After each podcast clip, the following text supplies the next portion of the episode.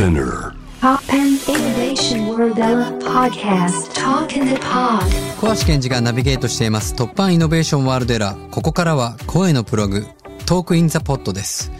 今回お話しするのは、バーニングマンについてです。これまでもね、えーっと、以前、バーニングマンの話って何回かしたことあるんですけども、まあ、あえて今回このタイミングで改めてしたかったのは、まあ、実は、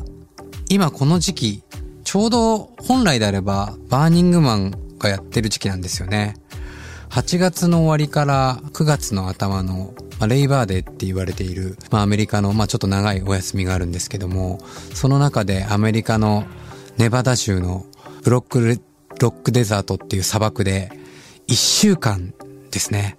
ブラックロックシティっていう、まあ、本当にあの幻の都市が本当に砂漠の中にできちゃうんですけども、まあ、バーニングマンってね、あの、聞いたことある人もいるかもしれないんですけど、まあ、まだまだ知らない人もいると思うんですけど、まあ、どういうイベントかっていうのをちょっと過去からご説明していきますと、まあ、このイベント自体っていうのはもともと、まあ、イベントとして始まったわけではなくて、1986年にサンフランシスコのベーカービーチで、ラリー・ハーベイさんっていう人が、まあ、あの、実は恋人とね、別れた時に、まあ、自分の中でね、特にあの、まあ、男ってめめしいっていう言葉が男にあるみたいに、なんかこう自分の中でこう嫌なめめしさとか、惨めさみたいなのが残った時に、そのけじめをつけるために、マンというこう人形を、像をこう燃やした時に、まあそこに居合わせたアーティスト、まあちょうど当時こうサンフランシスコって、まあ60年代からのヒッピーの流れでアーティストたちの人もいっぱいいて、これはアートだって言って、で、翌年からそこにこう自発的にみんながどんどんどんどんアート作品を持ち寄ったっていうのが始まりなんですよね。ですが、まあ、それがこう、年を追うごとにどんどんどんどんこう拡大してって、でもついにはその、ビーチに入らなくなって、1990年代から、このネバタ州のブロックロックデザートっていうところに会場を移して、もう今はね、あのコロナでできないですけど、毎年6万人以上、そしてもうチケットも本当に手に入んないんですよ。で、これあの、関係者だろうが優遇されるってことはなくて、僕もあの、毎年行くときは、そのチケットが発売するタイミングに、パソコンとかスマホとか4台ぐらい並べて、せーので買うぐらい結構気合入れてやるんですけど、まああの、本当にそうやってでかくなってたイベントなんですけど、実際あの、そのイベントっていうのは一切、まあイベントってよくスポンサーの広告費で賄ってたりとかするんですけど、まあ一切のね、広告もその中で提示しちゃいけないので、広告もないし、まあ言ったら主催者も、マンっていうこのモニュメントと、まあちょっとしたあのセンターの中でこうドリンクとかやるようなテントぐらいは作るんですけど、基本的にこのすべては参加者が作るっていう仕組みなんですよね。なんでこう主催者が作ってお客さんに何かを見せるっていう小的なイベントではなくて、みんなでこの一週間のこの街を作っていくっていうイベントなんです。なんでこれイベントっていうにはちょっと違う、まあ、なんかこう独自のルールを持った、こう実験的な社会コミュニティっていう感じなんですよ。なんでこう外から結構行ったことない人とか、テレビ番組とかいろんな情報で聞くと、なんかやたらこう奇彩な祭りとか、なんかすごい変な人たちがいっぱい集まってるっていう風に思われがちなんですけど、これ実は結構世界のトップレベルの人たちも参加していて、それこそ Google の創設者なんていうのはもうずっとバーニングマンに行ってまして、あの毎日 Google の変わるホリデーロゴってあるじゃないですか。あれは1996年か8年かにラリー・ペイジたちが Google の創設者たちがバーニングマンに行くよってことを社員に伝えるために Google のロゴにバーニングマンのマークをあしらったことがきっかけで社員たちがこれ面白いって言って自発的にどんどんどんどんあのロゴを変え始めるようになったってぐらいバーニングマンとかなり精通しているのが Google だったりとかあとはまあ本当にあのテスラのイーロン・マスクとかもう普通にいたりとかあともう世界的なあのアーティストとかも普通にいたりとかするんですけど彼らが何か自分たちのこうブランドを押し付けるとか PR するってことは一切なく本当に一人の人間として参加しています。で、そのこの独自なコミュニティのルール大きく言うと2つあります。それがノースペクテーター。これ傍観者になるなっていうことですね。まあ大体あの、イベントってなると、こう、作り手、演出側とお客になりがちなんですけど、このイベントっていうか、このコミュニティは、その全ての参加者が表現者であるっていう、あの、ルールなんですね。なので、なんでこうさっき言ったチケットもこうわざわざ買うかっていうところから、そこからすでに僕らはこのブロックレザートに住む住人になるための、まあ、市民権を得るための準備が始まるんです。だから、これをある人から当てがってもらうと、そのストーリーを組めなくなってくるんですね。なので、まずはやっぱ自分が努力して参加するところから始まってって、意識を高めていくと。で、もう一つ、この大きなルールがありまして、それが、ギブアンドギブ。で、よくこのイベントを勘違いしてギブアンドテイクっていう人いるんですよ。物々交換。これ全然意味合いが違くて、物々交換っていうのは、やっぱり最初からテイクを求めたギブですよね。見返りを求めたギブなんです。でもギブアンドギブっていうのはどういうことかっていうと、まあ、ペイフォワードの精神です。つまり、これは誰かに自分ができることのギブをする。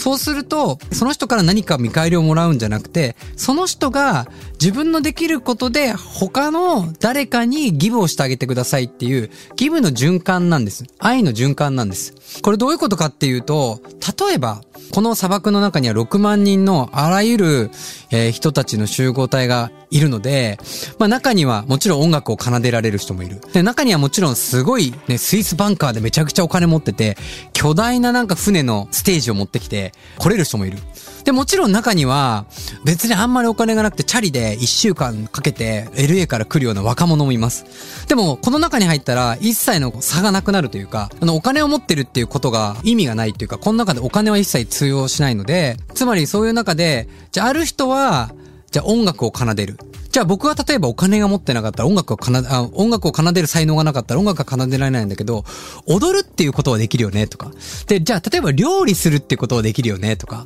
じゃあある人は肩揉むってことはできるよねとか。じゃあ俺はアートができるからアートを描くってことができるよねって言って、このギブの循環がこう渦巻いていくんですよ。そうすると結構構不思議なことが起きて、で、まあもちろんこの中では砂漠のど真ん中なんで、スマホも電波もほぼほぼ繋がんないんで、そうするとなんか直感的に、例えば僕はその時あの、周りの友達がステージとか作ってたんで、ステージを作ったりする一緒に手伝いをしたりとか、時にこうバーテンダーになってお手伝いをしてたりするんですけど、まあ砂漠の中こうチャリでこうバーって歩いてて、あ、なんか喉乾いたなーって言うと、目の前からマルゲリータ屋さんがマルゲリータいりますか？って来たりとかして、なんかそういう、なんか直感力っていうか、引き寄せみたいのも強くなったりとかする。でも本当になんかこうみんなが、例えば道に迷って自分のテントに戻れないってなっても、全然いいよ、俺のテントに今日泊まってきなよとか、あとそういう巨大な船とかも持ってくる人とかも、自分の仲間だけを乗せるために持ってきてるんじゃなくて、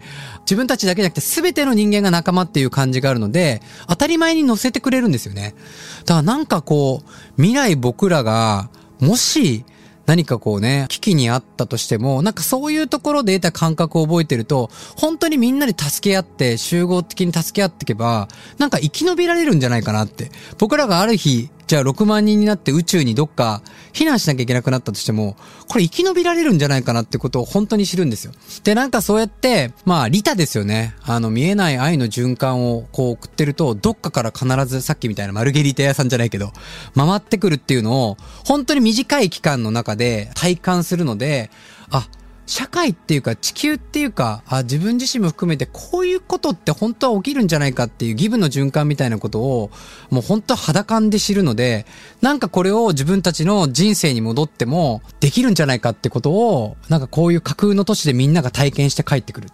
だから結構、本当にあのさっき言った Google の人たちとかも、実際あの、まあ、今のナンバー3の人たちが当時、アイデアに乏しくて、全然こううまくイノベーションできなかった時に、あの、ラリー・ページたちに、お前はあの、バーニングマンに行ってこいって言われたらしくて、で、バーニングマンに行った時に、やっぱり何か本質的な生きる、あの、本質を知って、そこからすごく変わったって言われるぐらい、結構その、本当にバーニングマンで、あの、自分の生きる道みたいなことも知る人たちが結構多いんですよね。で、まあ、そんなこう難しい話じゃな、だけじゃなくて、本当に世界中からあらゆる才能がギブの連鎖で集まってくるので、本当にすごいアートも含めてすごいものがあります。で、僕はね、超印象的だったのは初めてあのバーニングマンの砂漠にたどり着いた時夜だったんですよ。で、そしたら、夜星空がめっちゃ綺麗だったんですけど、うわ、なんか上から星が降ってくると思ったんですよ。え、なんで？俺なんか星が降ってくるおかしいと思ったら、まさかの、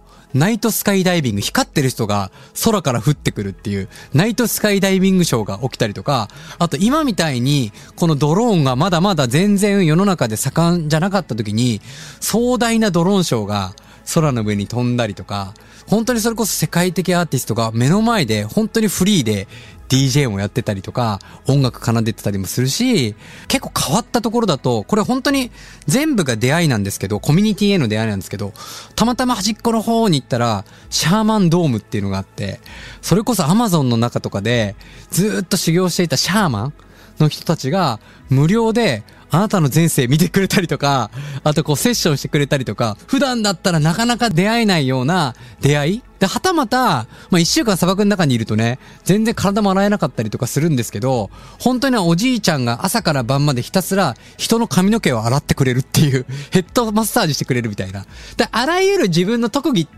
なんか少なからずあるじゃないですか。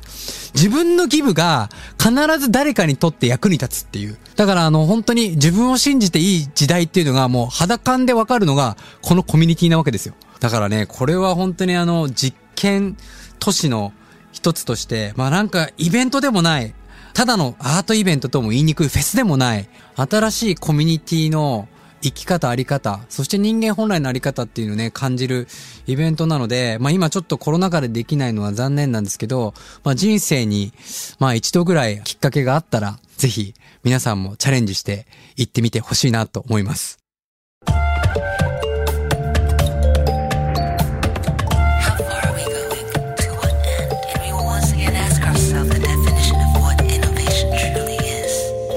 Popang Innovation World Era on 81.3 J-Wave.